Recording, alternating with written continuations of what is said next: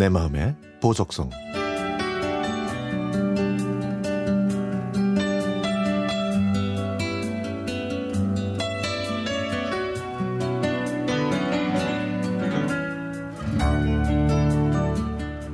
6년 전에 남편과 사별했습니다.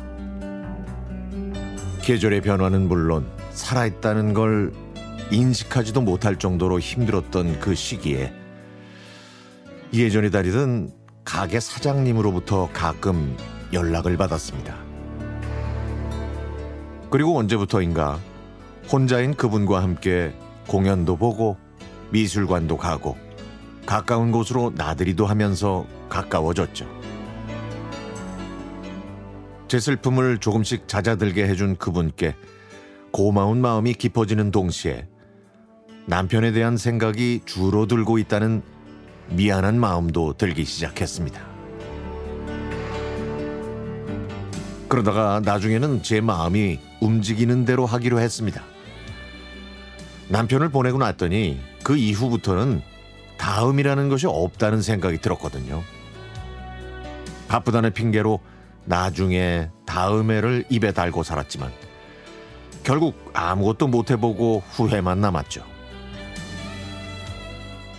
남은 인생 동안에는 그런 실수를 안 하고 살기로 마음먹고 비록 남편과는 못 해봤지만 이분과는 즐겁고 행복하게 좋은 추억 많이 만들어가며 지내야겠다고 생각했습니다. 그분도 제 마음과 같았는지는 모르겠지만 모르겠지만 함께하는 시간이 점점 늘어났고 추억도 많이 쌓았습니다. 그 즈음 이 사실을 알게 된 딸은 처음엔 잘 지내라고 하더니 언제부터인가 사사건건 트집을 잡고 불평하기 시작했습니다. 결국 제 딸이 제가 그분과 만나는 걸 싫어한다는 사실을 알게 됐고 그제야 딸의 마음을 헤아리게 됐죠.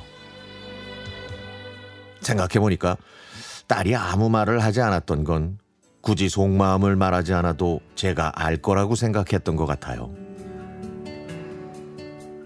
남편이 저희 곁을 떠난 다음부터는 모든 삶이 딸과 함께였고 저희 모녀는 객체가 아닌 동체였던 겁니다. 자상한 남편은 저에게 행복한 가정을 만들어 줬습니다. 남편은 너그러워서 모든 걸 다 이해해 주는 사람이었는데 이분도 비슷한 면이 있어서 제가 의지하려고 했었던 것 같아요. 저한테만 잘해주는 것이 아니라 딸한테도 신경을 써주는 마음 덕분에 정작 딸의 기분이나 감정을 돌아보지 못하고 제 생각만 했던 거죠. 딸의 마음을 알게 된 이상 시간을 더 끌면 이분한테도 못할 짓을 하는 것 같고 또 제가 행복하자고 딸을 힘들게 할 수도 없다는 결론을 내리게 됐습니다. 고심 끝에 그분에게 제 사정을 털어놓았고 그분도 이해한다면서 가끔 안부나 전하며 지내자는 말을 남기고 자리를 떠났습니다. 그분과 전화를 할 때면 수화기 너머로 짧게 들려오던 이 노래를 6년 정도 들었는데 앞으로 못 들을 거라고 생각하니까 눈시울이 뜨거워지면서 앞이 흐려지네요.